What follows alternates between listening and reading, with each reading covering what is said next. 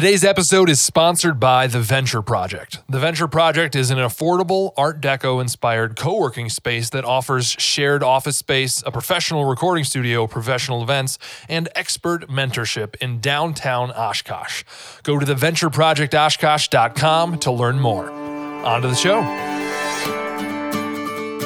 My wife and I have always joked, though, our biggest hobbies are just working on our businesses because it's just what we like. I don't know. It's weird. I'm David Kelso, and you're listening to APC Presents, where I showcase independent podcasters from Northeast Wisconsin.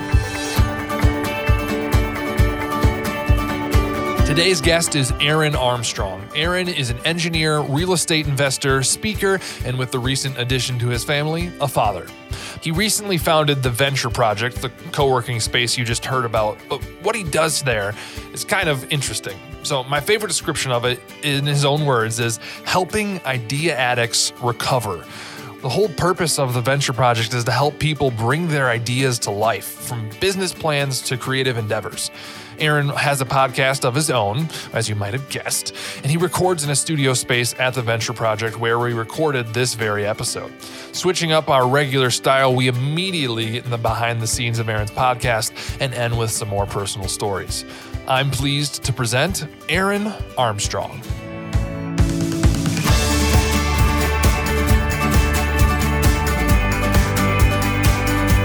Awesome, Aaron. Thanks so much for joining me on the podcast today. I'm really looking forward to uh, talking with you. Uh, such a bright mind and entrepreneur leader in the Fox Valley area, and uh, and very active within the APC as well. So I really appreciate you Uh, taking the time to chat with me today. Well, thank you so much, Dave, for letting me jump in today. This is awesome. I'm really excited to really dig into some podcasting tips and tactics with you. I'm sure we'll get to that later, but this is a fun opportunity. Yeah, and we're actually recording in your new studio here in Oshkosh. That's right. The Venture Project. We have a studio here. And the idea is, you know, similar mission that, that you have with the APC is how do we get more podcasters in the doors, get them started, and we got a studio where that's available to people. Yeah, it's so cool that we can uh, sort of collab on, on, that and then get to use your your uh, acoustically treated space as well, which Wonderful. is very awesome. So let's kind of get to know you as a person. Sure. Uh, tell us your story. You said you grew up in Neenah? Yeah, so I grew up in Neenah. I was kind of a jock in high school. I ended up having an opportunity to play football for the United States Military Academy at West Point. Hoorah. Yeah, so that's what got me in the doors at the academy um, was the game. And I, I played for three years, had a knee injury, so I didn't play my senior year. When I got out, I graduated with a degree in systems engineering at West Point. So I got out, once served in the Army uh, with air defense artillery. We use Patriot missile systems. The big, you know, you see in North Korea, the the, the missiles going off over the, the the border. That was our responsibility to shoot those down. so it was Thanks pretty for safe. right. Yeah. Well, I didn't really do too much. Honestly, I was only in for probably 18 months. And then my knee got me out of the, the army. So I had a medical, an honorable discharge. Uh, was a weird transition for me because I was like, I was expecting to be in for five years at least. Right. You know, and so here I am trying to figure out a new life and early on. And that was that was a big shock to the system. So I took a job with Oshkosh Defense uh, in systems engineering. They kind of gave me one of those salaries that you can't refuse at my age. And so I was I said, sure, let's do this for a while and try it out. That opportunity was very entrepreneurial in nature because there was a contract and a capability that wasn't done yet. So it was kind of like you were given a, a pot of money to stand up a new capability within an engineering discipline and it taught me a lot of skills of, of business acumen. I think while I was doing that, I was investing in properties and real estate in the area. Um, and I started to learn kind of the different tactics that go into that and how entrepreneurial those are as well. So I'm talking to my friends about these different real estate deals we were putting together and how, and then we started Marissa's Fit Boutique. My wife, she started a fitness business and all this stuff started happening kind of within the last, the, the couple years we were doing this.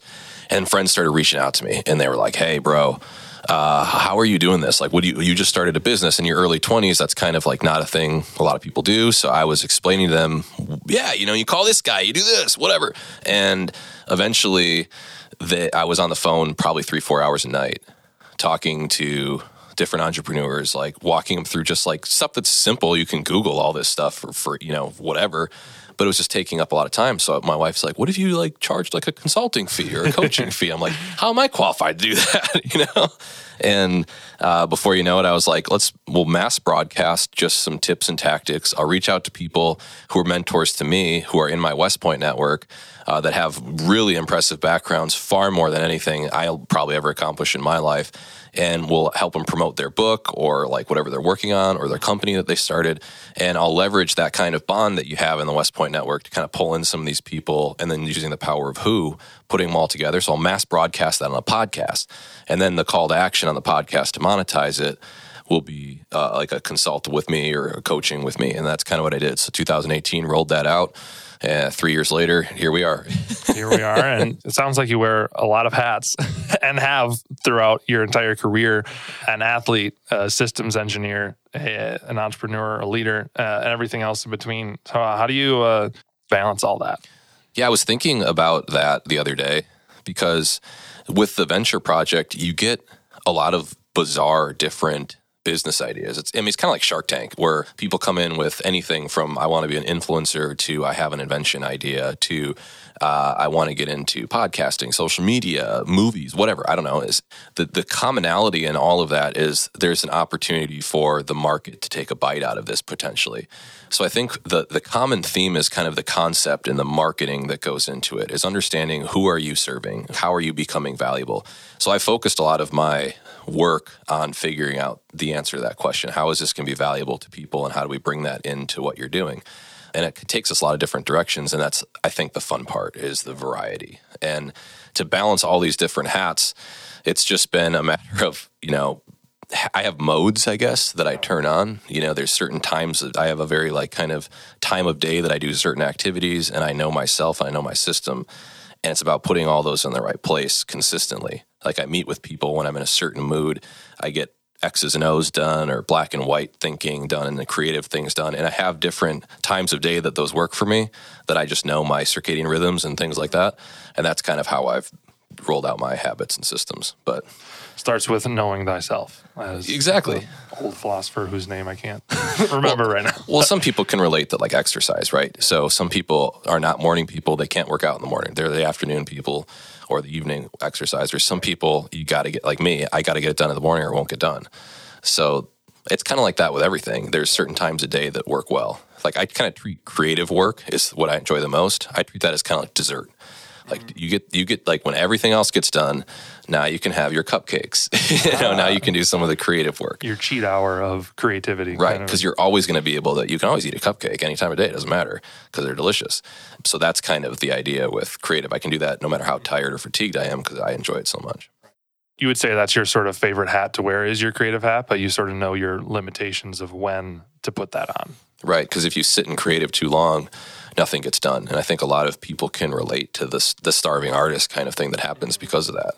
You know, if you don't have a, a, a, a tactical strategy, discipline, and some of the unfun pain points that have to happen before you're kind of given access to the chaos. It's like, you know, if you play an instrument, I play guitar, I know you play guitar. Learning guitar is, is very orderly. It's very there's there's frets. You have to learn notes. You have to get your fingers to do things they don't want to do. You have to memorize chords. It's very hard and tedious to learn. But then once you've gotten the basics and the intermediate down, it becomes very free and exciting to play different things, and it, the creativity comes out.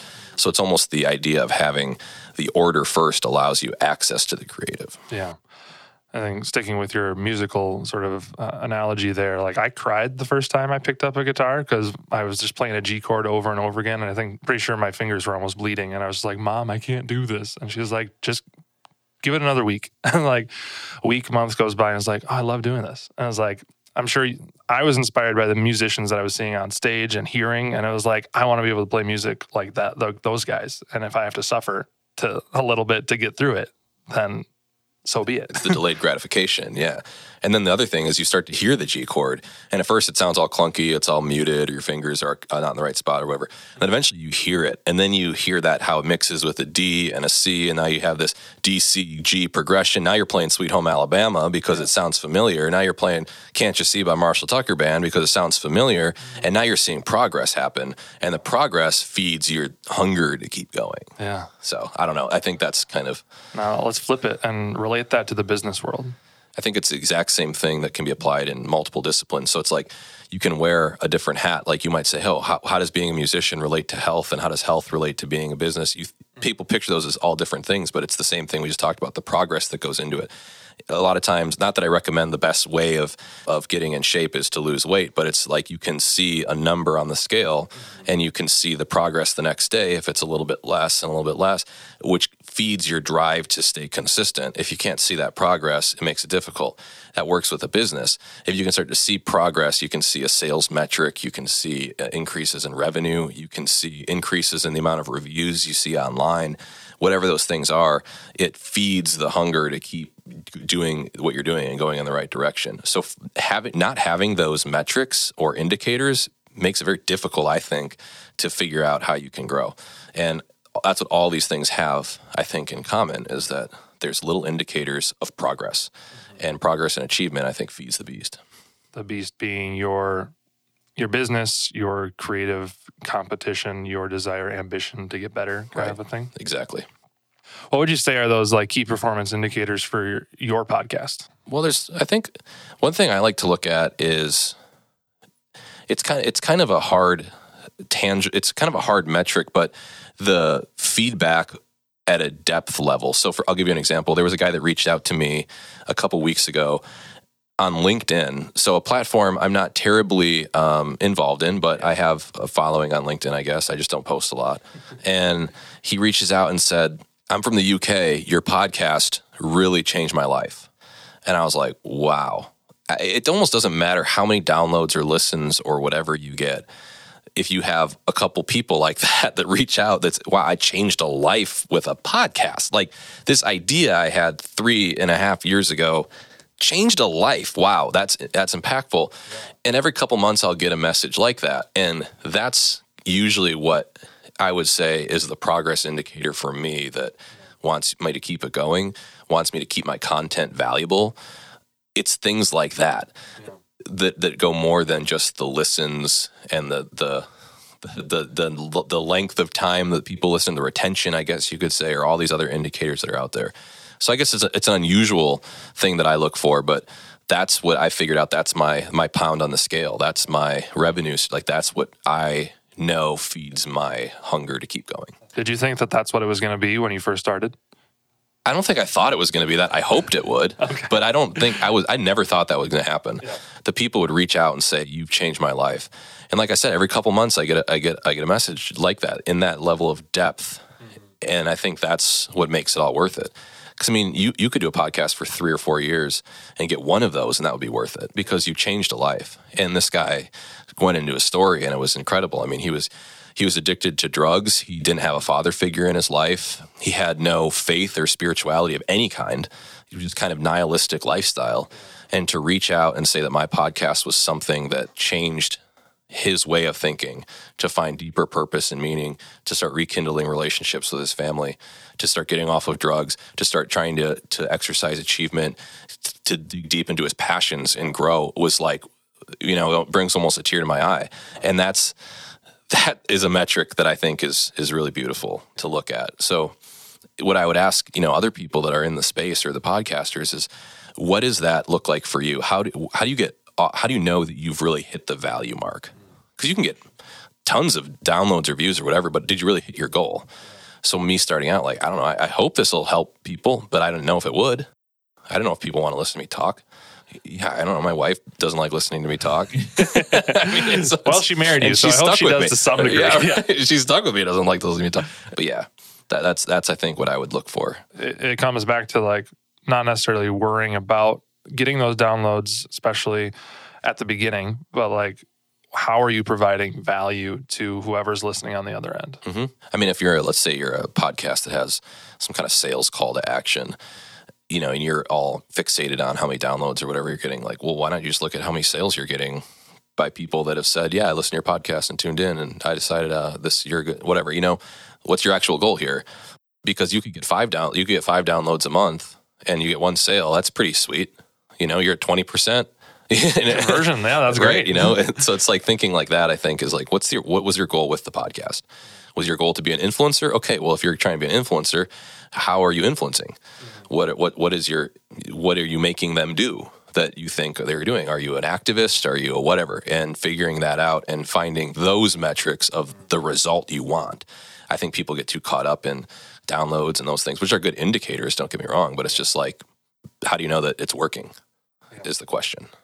And that's something that every person needs to figure out. And it sounds like you didn't get there right away. It took you a little. No, I was all you know, read all the what you do to start a podcast and how to get to be new and noteworthy and all those things that people tell you you need to do. And then it's just like, well, you just got to keep doing what you're what you're doing and people say your lives were changed. It's just like, wow. Worth it. Worth it. Oh, yeah. The, I mean, three years that you've been doing and then it. it. Then it puts a lot of responsibility on you. You're like, yeah. wow, I really got to be careful with what I'm saying because people are taking this very seriously, mm-hmm. which is a whole nother idea and topic. But So, of all the mediums that you could do this to influence, people say the video is the most likely to drive engagement, to get people to respond and things. Why did you choose the audio medium of podcasting? Uh, I think a lot of reasons due to understand you know you read a book about uh, what business to start or what direction to go in with your life or whatever and, and everything seems to come back to playing your strengths I've got a, a, deep, you know, Barry White kind of voice, and and I was told I was a good speaker and I could talk about most things. So I thought podcasting would be a good forum to experiment with to market my services, I guess. In addition to that, there were some secondary consequences and benefits to podcast over video specifically. You know, if you're looking at me, David, I'm no I'm no one special look at. I got a face for radio, right? You know, just, I got this big beard, and it's just you know I'm a whatever. But the idea is that it, when, with podcasting, you can multitask, right? You can you can read other things when you're podcasting. You can go for a run. You can exercise. You can drive in the car. It's a very dual purpose medium. That's not a, like when you're in a video, you're watching a video. When you're reading, you're reading when you have a podcast, you can listen to that anywhere. You can do that while you're working or whatever. So you have an opportunity to digest additional knowledge and information in a way that's never been possible before. So if I'm going to have a platform that I think is primarily educational as I'm interviewing experts and their kind of crafts, that I, that made a lot of sense as well. So I think between and just my burning curiosity to learn about other people, it's exciting. I you know I've gotten feedback from friends like they're always saying our conversations are so deep and crazy, and it's like let's bring people along for those deep conversations. Those deep conversations, that's sort of what you want to talk about in your podcast, uh, Winners, Wallets, and Worldviews. Can you just give us a little summary of what that podcast is all about? Yeah, I named it uh, Winners, Wallets, and Worldviews because we have winners. I wanted to find people that had, had reached new levels in kind of their different industries or fields, whether it was professional athletics, whether it was business, uh, leadership, these kind of different spaces that people have competed and, and overcome adversity and achieved. I talk wallets because, as any entrepreneur, business owner, or really individual, wealth is certainly a part of our way of living and understanding how to build that, grow that strategically, whether it's small business, real estate, investment strategies, uh, entrepreneurship, whatever that happens to be.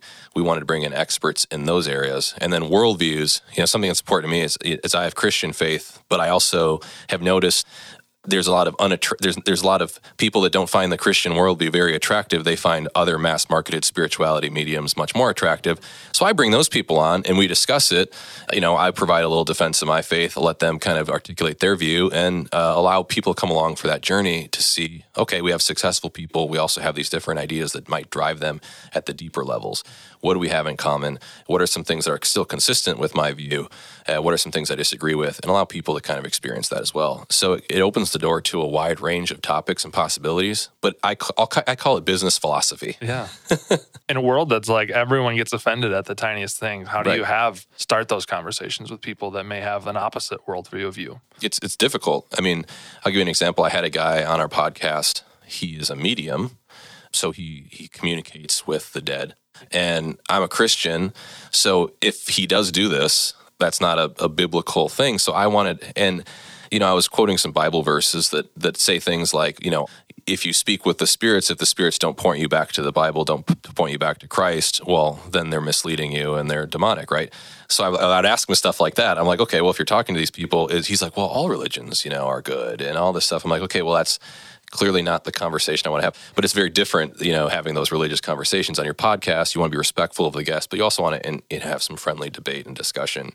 So I think navigating it with respect, but you always get hate from people no matter what. Yeah. You, you know, you get bad reviews or people don't like what you said. And uh, you just eventually, like at first, you're really, ah, this sucks. And it kind of ruins you. And then eventually you just kind of laugh it off.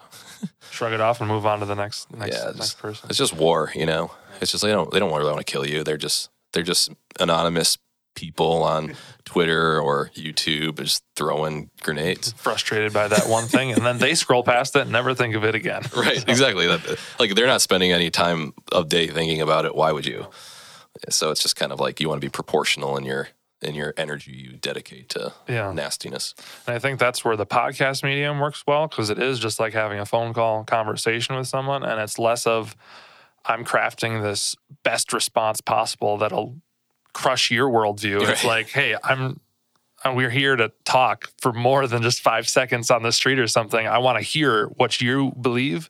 I want to be able to have the chance to share what I believe as well. Right. And, and it gives you an opportunity to defend your position and also allow them to almost reduce sometimes in a lot of cases I'll just ask enough questions to really highlight how unclear they are with what they really think. And that's just enough to show people like, okay, they showed a point of weakness in their worldview. They must not be that convinced of it. And things like that. You know, I think uh, it's called reduced to absurdity. Just ask enough questions to where it just sounds preposterous. And Yeah. like, okay, well, yeah, I did my job. So next topic, right? You ask me now. Good luck. So you have a ton of variety of different guests then from a, a medium to entrepreneurs that are crushing the game in the tech world right now. How do you decide who to interview on your show? So a lot of things I'll look for in a guest is is this something that I'm personally really interested in or unfamiliar with? Because I think in order to be a, a good host, there has to be a natural, organic level of curiosity. And I usually look for things like that. Is, is this a topic that I'm very interested in? I try to vet topics. Like, I don't know, a few months back, I was unclear on topics of like Facebook ads. So I tried to find some experts that have used that. And I asked them all the same questions I have because you get you can Google enough stuff, but if you don't know what to ask, or sometimes they'll they'll just bring up a little nugget, and then you can dig into that nugget, and that just opens the door to all the real answers.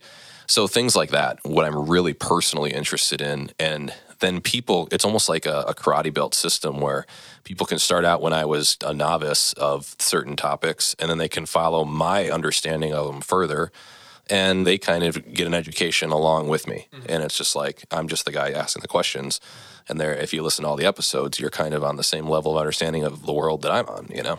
That brings up a good point of you didn't feel like you were an expert when you started.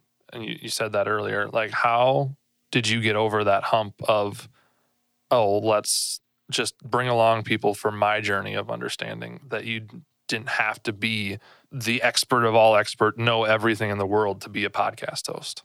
that was i don't know like especially when you're trying to market yourself as a as a coach or a consultant you want to be able to answer all the questions so that's tough but i think people recognize the humility and part of being a coach or a consultant is asking the right questions to the person to be able to understand and and I- I don't know if that makes sense like I'm always impressed with people that can ask very few questions and get immediately to the problem very quickly. I think that's really impressive when people can do that. And it's almost more impressive than people that already knew everything. So I, I, I started to try to learn how to do this with podcasting because, and then eventually people listen to me ask questions like, wow, he asked me some of these questions. Like he'd know everything there is to know about my situation. They'd feel like I really understand their situation. Then we'd be able to truly problem solve through it. And I think that was a, a reassuring way of saying, like, I might not know the answers, but I'm damn well sure I will be able to problem solve and improvise through this just based on my way of thinking. And that's kind of what I based a lot of the initial episodes off of was like, this is my way of thinking. Here, listen to this conversation. Here, here's how we go through it. And then you learn stuff. And then you can always become an expert later on as you've started to learn stuff, right? You had to have some level of perseverance in, in all of that. I think I just saw a stat, I think like two days ago, that said only 44% of podcasts make it past three episodes. Wow. and you're like almost 150. So, where did that mindset from you to keep persevering come from? Well, I knew I was going to commit at least a year to it, which didn't seem like that much because when I first started the podcast, it was or when I was thinking of starting the podcast, I was like, I'm going to commit at least a year to it. And then I think it was February. I launched the podcast in March. I went to a conference at Grant Cardone's 10X conference. So he's Grant Cardone, big real estate personality guy. And he had a, one of the speakers was Lewis Howes, who has the podcast School of Greatness, very popular podcast in a similar space that I'm in. So I saw them. They had it was after he got off the stage or whatever, and had sushi at the same restaurant that we were at. And I see him over there. So I was like, how am I going to get a conversation with this guy? So I said, okay, let's put value first. I'll buy him. I'll buy the whole table dinner. So I, I paid for the dinner, and I was, and then the waiter comes back. He's like, hey, how much did you spend? He's like, Are you sure you want to buy their table dinner? I'm like, Oh crap, how much is it? He's like, $690. I was like, You know what? I got to have this conversation. So I, I said, we'll, we'll, get twice the points, put it on the card. Hey, yes, sir. and then, and then uh, Lewis Howes came over after, thanked us, was really gracious. And I asked him that question. I said, You know, building a podcast like you've done, and I didn't say this, but for someone that really didn't have that impressive of a background, you know, he was kind of a middle class guy, just never, there wasn't really a huge, crazy problem he ever overcame. How do you do it?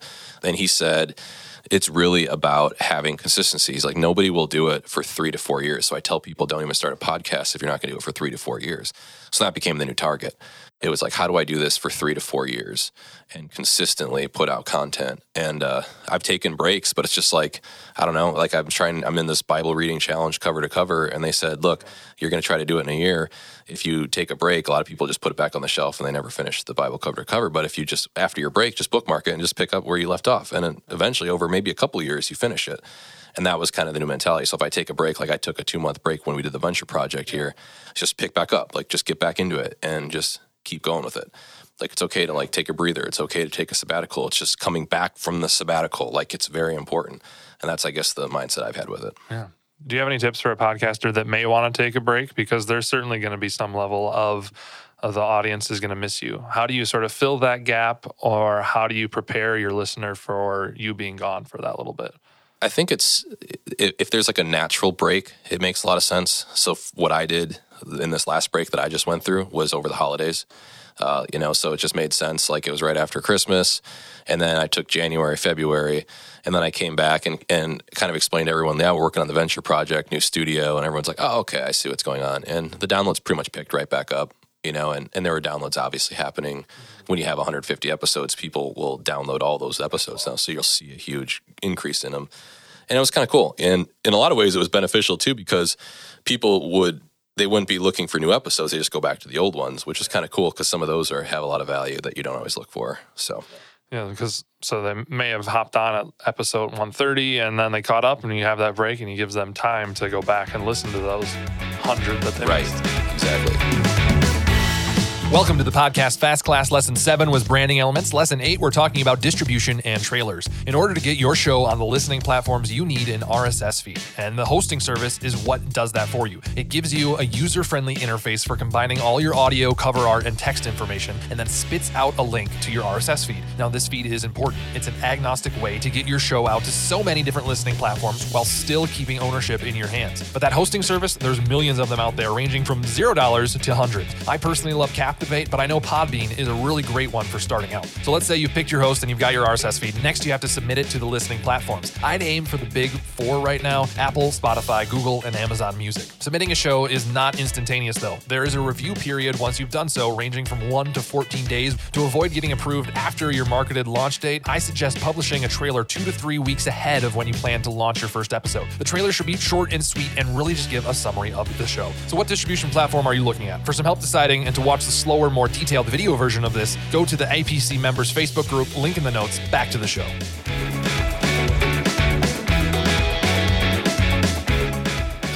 mine's not time based. It's not like I talk about current events or politics. It's they're relevant really all the way back to episode one. So that's what's the benefit of that style of podcasting. Yes. Yeah, of having that evergreen content that the can disadvantage is coming up with new ideas which you get with current events and politics and stuff. And sports, you always have something new going on. You said that there was a that that came from a level of curiosity within yourself. How do you keep being curious then to yeah. come up with those ideas? yeah.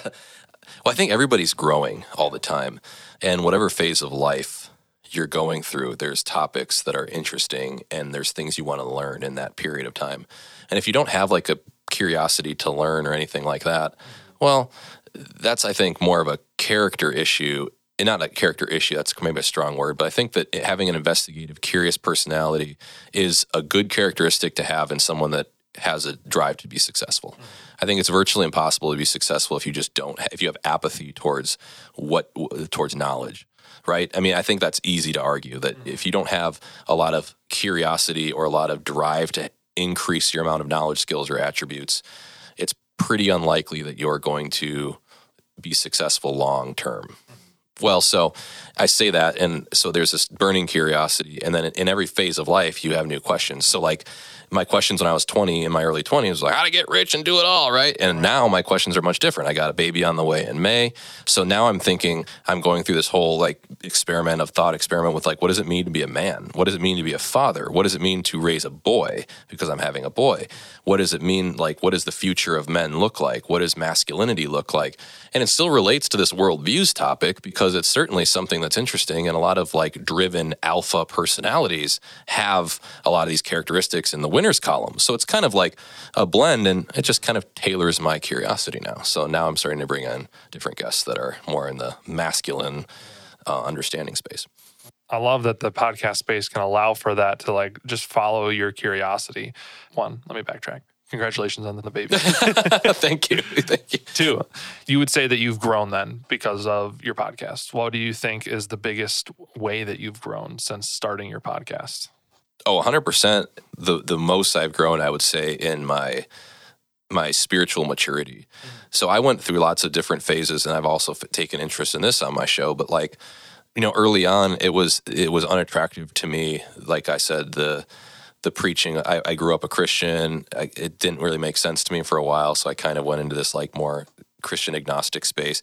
And then I moved into this whole like new age kind of thing that I just was like, this doesn't make sense, but I want to to make sense, but it never really did quite. So some of the earlier episodes have some of that weird stuff in it, and it's interesting to listen to it as you keep going because you kind of see my faith journey and how I became a much more outspoken Christian throughout that. So I think that's a really interesting growth period that you started to see, and then also my behavior, the way I, I portrayed myself, I think on social media, even on my podcast, the arrogance that I had early on versus today. It's just a lot different. So I think that's a really that's ob- the most obvious transition I've seen from a growth perspective. Would you say that was because of all the conversations that you were having that were allowing you to process sort of your Absolutely. own identity there? And then you also have eh, the, the conversations, you start to just become the people that you interview in a lot of ways. You start to see the characteristics I like and you start to associate with them. They start to become friends and mentors. Mm-hmm that you have their personal contact information to. So the networking side of podcasting is unreal, especially you get two extroverts in a room, they're talking to each other for a while or over Zoom, and it's awkward at first, and eventually they're like, you know what, we got this thing now. This is fun. We're all pumped up, yeah. and now you got a now you got a great contact or a business contact. What interview would you say was the most challenging for you? Um, I did. I just. I'm going to be releasing this one very shortly. I just did an interview in October with uh, General David Petraeus who was the former director of the CIA. He was a four star general and had a lot of uh, controversy in 2015. And I, I, got a chance to interview him because I was speaking at a conference and I was helping the promoter of the conference get guests. So I just reached out to him and he's like, sure, we'll do it. And I said, I'll, in order to negotiate the fee down, I said, I'll put you on my podcast and we'll be able to market some of your stuff on my podcast. So we knocked his fee down. And anyway, so I interviewed him and that was a difficult interview because as somebody that you saw who like he led the surge in Iraq and as as an army veteran, it's just like he's kind of a hero, like he's a legend. And then he had some controversy that I think led to some of his downfall. But coming up with questions for him and then having the confidence to be able to rock it. I mean, like I opened up with saying something. He's like, "Hey, yeah, this is the only interview stopping me from between a uh, me and a date with a Peloton bike or something." And I was like, "Yeah," I was like, "Oh, so I'm the only one standing between you and your hard body or whatever." And everyone's picking p- picturing the 60 year old man with his shirt off. You know, I'm like, yeah. So like, and then it's a room of all like former veterans, and they're just like stoic, no laughs, like nothing.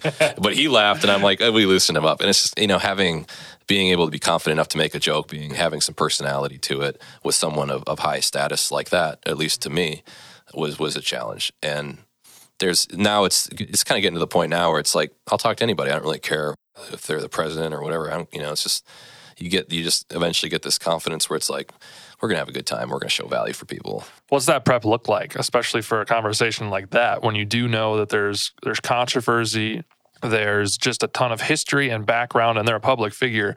How do you approach an interview like that? So um, most of my interviews, I actually try to be completely raw because I want to, like I said, I, I favor what I'm curious about, and I find that my listeners value what I'm curious about more than something that's scripted or researched too heavily. So that's how I do most of my interviews is just kind of ask a little bit about their story. If there's something in their story that's thought provoking, I try to dig into that. If there's a tactic or a business or something unusual or unique, I try to dig into that. And I do it almost completely improvisational with General Petraeus, because there was some controversy, I think his PR people wanted to make sure they had kind of scripted questions. So then I just went to my thought process of how I normally ask questions and went through those and laid them out ahead of time. And he really enjoyed them. And it kind of was, you wouldn't really be able to tell that I had questions by the way that I kind of prepped for it but he's obviously understanding a little bit about their background and their realm of expertise because you want them to be in their sweet spot when they're in the interview because that's going to deliver the most value to your audience.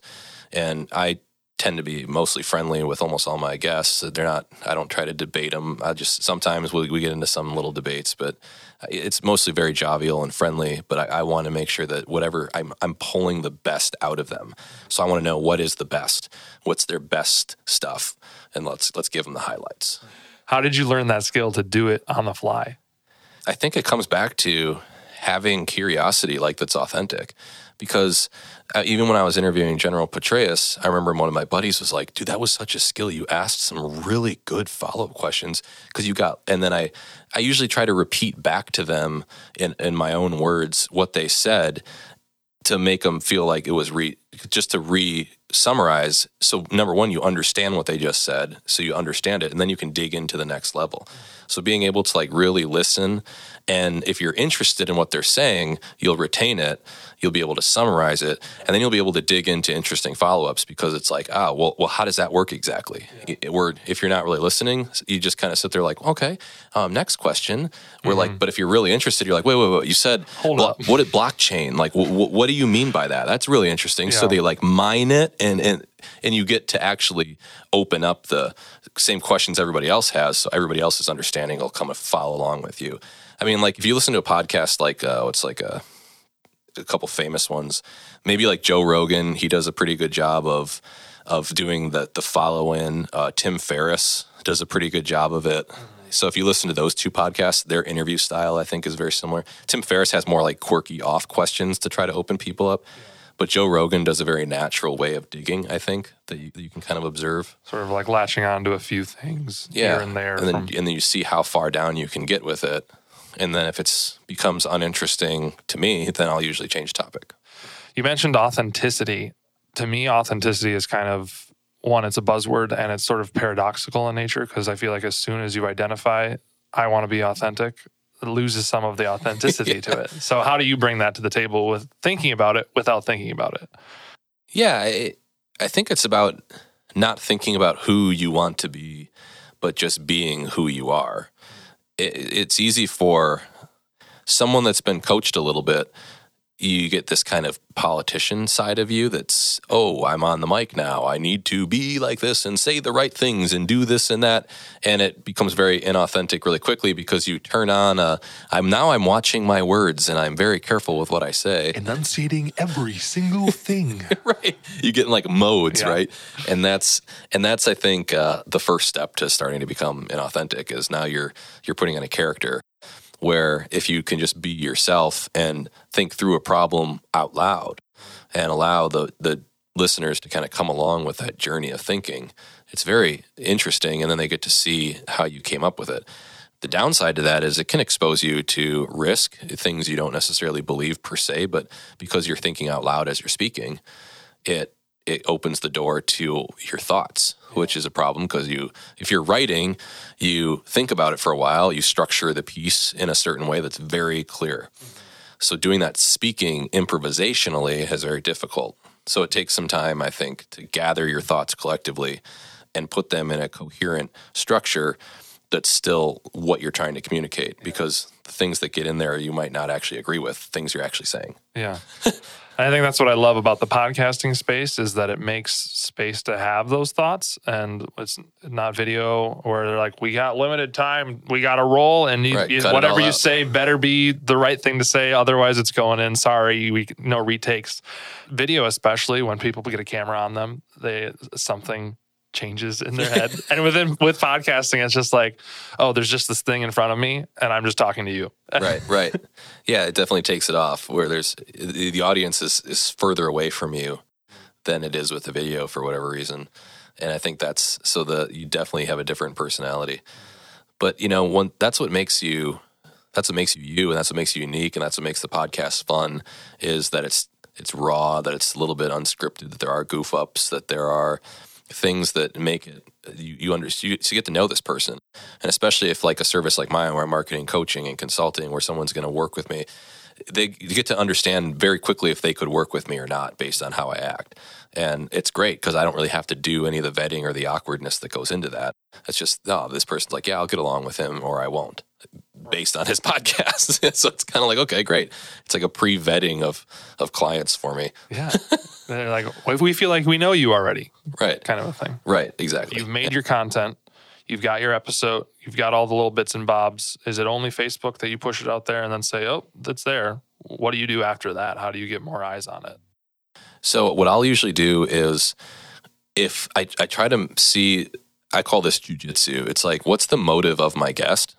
So if they're trying to push a book or a new product or get their name out there, I usually ask them to share it on their platforms and then I try to share it with my audience so that they are more interested in sharing so that like the shares get around. And that seems to do really well. And believe it or not, even some of my lower profile guests sometimes get more downloads because they were just excited that they were on a podcast and they share it with the entire universe. And everyone thinks that's so cool that they were on a podcast and they all listen to those episodes. And I get leads from that sometimes. So it's like, and and it's not that they're like they're not really public figures, but they might be experts. Like for example, I had a real estate expert on, He's not a public figure, but he shared it with everybody on his in his investor network because he does syndication deals and pulls investors together that was awesome. Great. So everybody listened to it, listened to my podcast, and now I have, you know, decimillionaires and plus listening to this episode that I interviewed him on. It was just like things like that that you don't think about, but finding out what's the motive of the guest and being okay having lower profile people that you think will be a big fan. Yeah, because they still have audiences of their own and friends and family that may be interested interested in just them, but that maybe they'll only be interested in you at that point too. So it really is an organic sort of. You like to stick to the organic and really have that authentic kind of. I'm excited about this. Not not any like Facebook ads or anything like that. No, I've never really done Facebook ads. Obviously, having your hosting service that pushes it out to as many of the listener opportunities as, as possible. What what advice would you give to someone who wanted to start a podcast? Just sort of broad scoped. If there was one thing that you, one piece of advice that you could give someone. I think the biggest piece of advice is to find something that will hold your interest long enough to be consistent. So, picking topics, like I said, that you're genuinely interested in. If, if you're not interested in business or education or X, Y, and Z, there's uh, millions of different topics that probably you are interested in. Uh, like a friend of mine who sits right here, Dan, was really into sports and he was into sports comedy. So it's like he wanted to have a podcast on sports comedy that holds your interest long enough to where you can go three, four, five, a decade, whatever. You just is never ending. Uh, so finding those types of things. If you're really into politics, if you're an activist of any side of the aisle, there's definitely a place for you in podcasts. There's if you're into religion, if you're into you know fiction. Like i mean you've opened me up to this whole idea of audio dramas and, and things that i didn't even know about. So that opens the door to any fiction Yeah. genre that you're interested in. Dragons dungeons dracula i don't care. You know just like i mean so it's kind of just understanding what's going to hold your interest long enough to where you think you're going to still be able to be motivated to put out content. Yeah, identifying that thing that you're most passionate about, most curious about, as we sort of said earlier. Is there anything else you want to add about podcasting? Otherwise, I think I'll go back and just spend five minutes to talk about some of your other hobbies. I'll talk about music a little bit. sure no i'm good we can jump to the next one cool. yeah. The because I think we covered a lot in the podcasting, and I don't want to Yeah. overwhelm. That was really good. So you said you play guitar. yeah What kind of guitar do you have? I've got a couple guitars. So I've got a Uh, my my favorite's probably my Fender Stratocaster American Strat. I've got a Gibson Les Paul. I've got um, Oh, so that that question of Fender or Les Paul is just why not both? yeah, that's exactly what I think. They're, they're two different styles, and like I think you need a different. You need the sound for what you're going for.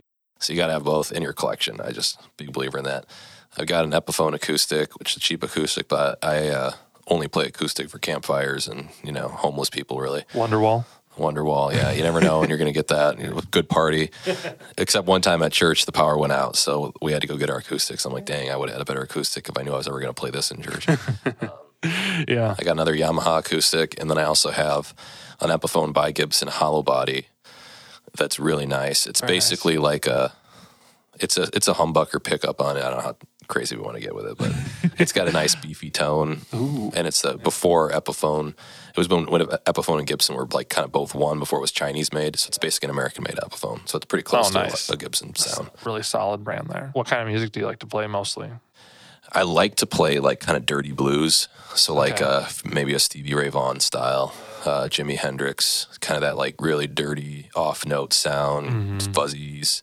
Those most iconic sort of guitars. Yes, yeah, those are my favorite. That's my favorite to play if I'm just noodling. Um, and then obviously the only serious music I usually play is like with our worship band at church. Do you ever try and insert a little bit of a, like a blues lick or something into a worship song? Yeah, there was you know this, have you heard the song King of My Heart? You know, by John uh, Mark. And there's so there's like there's this little solo at the end of it. And when I was listening to that on a track, I was busy. I'm like, I don't know, there's a solo in here. And I just freaking dug into it in rehearsal and just like just face melted the room. And everyone just looks over at me, like looks at, and then the worship pastor just like, yeah, don't do that. Not the kind of experience we're going for. and then our engineer in the back, he was like a big rocker. He's like, I liked it. That's wonderful. Modern worship music is really usually re- reverby and sort of right, all the delays. Yeah. And you're gonna have dotted eighth and a whole bunch of chorus and a nice big reverb on it, and fill the room up. and Have a little chime. Like I get, I I want to bring my Les Paul in sometimes for certain songs, Yeah. but usually I, my worship pastor talks me out of it. Just stick with the Strat. Stick with the That's strat. perfect for this. I'm like, yeah, and you know, just a really chill voice. Stick with the Stick with Strat. the strat, bro. It's really nice. but um, The, how did you get into music originally? Spain, you've got so many, as we said earlier, so many hats that you put on. What was, how was, how did music fit into that? I liked listening to classic rock when I was in like middle school.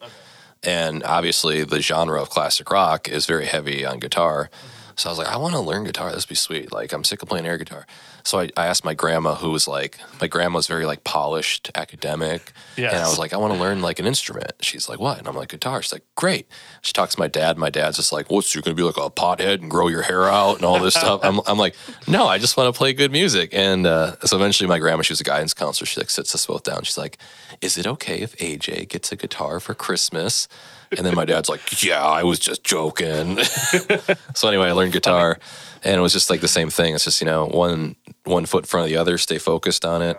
And by the time I was a freshman, I started to learn a little lead. And then when I was like a sophomore, we had a little band and it was just terrible, But it was a band. but it was a band. And then I, and that's all I could do at West Point for fun was just sit there and noodle on my strat. So I got pretty good at West Point and then, yeah, I don't know. Then I only knew dirty blues. And then I was like, you know, just God put this calling on my heart. He's like, you should really reach out to the worship pastor. I'm like, I don't know. I don't know worship music. Just reach out to him. So I did. They were starving for guitar players. I go in there and I start playing dirty blue stuff. He's like, okay, you're a good player. We'll have to work with you to get some worship stuff figured out. So I spent fifteen hundred dollars to get all my pedals in order and everything to go. Because I mean, all these delays. And he's like a sound engineer, so he's really particular. yeah. And then before you know it, I'm playing in the the, the band. So every Sunday?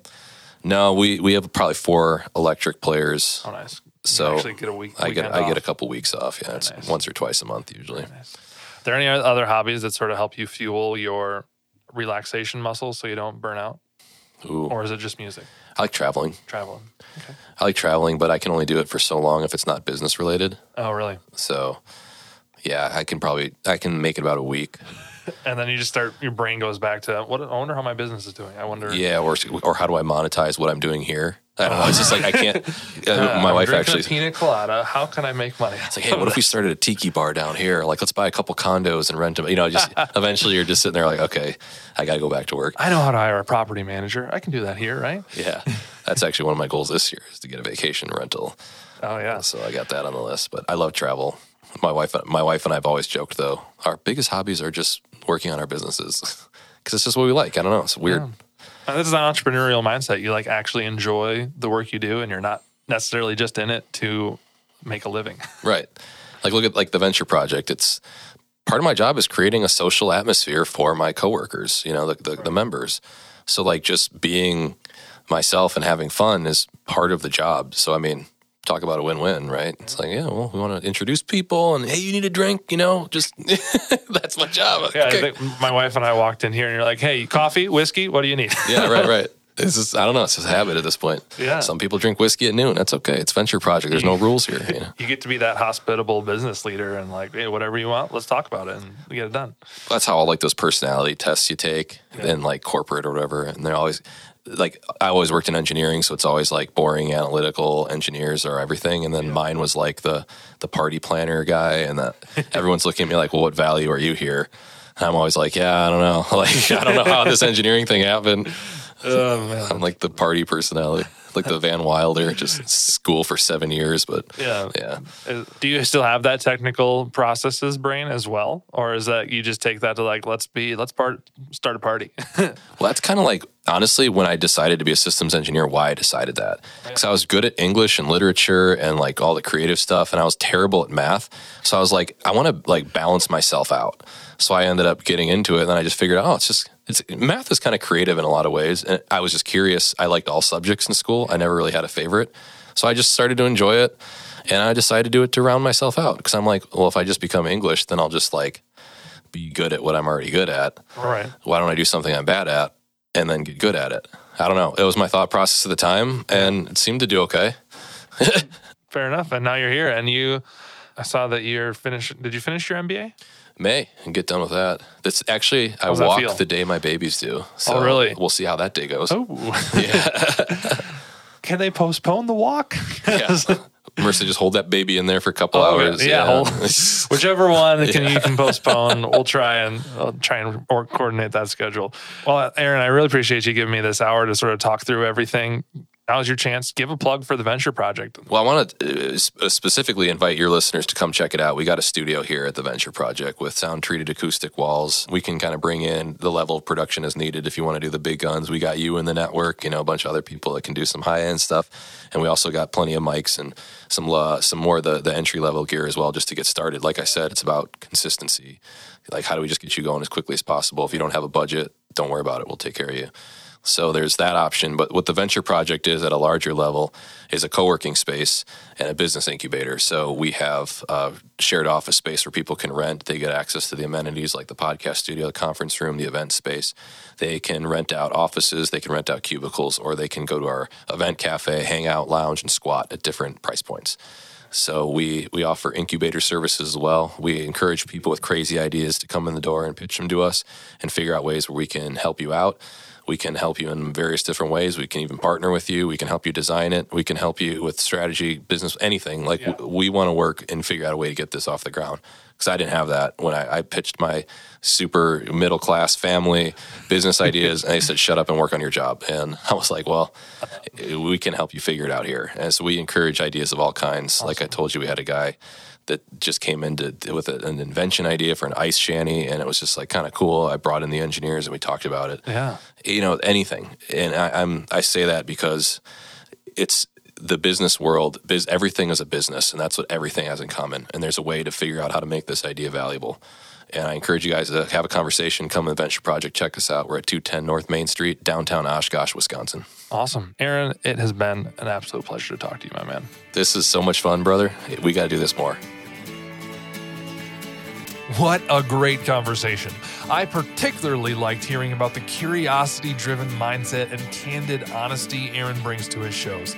I really hope that inspires you to do the same with yours. I'm happy to report Aaron's new baby boy and MBA are both healthy and accounted for. If you'd like to snag a tour of the Venture Project podcast studio in Oshkosh, contact Aaron Armstrong on Instagram or at theventureprojectoshkosh.com. As always, links in the notes. And if you've got the curiosity, but you need some technical help, head on over to the appletonpodcast.com for community support, resources, and the chance to win some free gear just for starting your own podcast. If you know someone in Northeast Wisconsin who wants to start a podcast, share this show with them. And if you made it this far, please rate and review the show on Podchaser. Or start a business of your own, grow said business, and have your review of the show printed on your letterhead for every external communication. Just an option. I'm David Kelso, your neighborly podcast nerd, and thanks for listening. That's one of the reasons why I moved away from Libsyn when I initially started. Libsyn was one of the very first ones, and I moved to oh, Captivate. Actually, It's there's like definitely like, an early 2000s kind of, not quite green and black screen, but yeah, it- yeah. You can you can tell there's like a lot more gradients and just weird how everything's laid out. But anyways,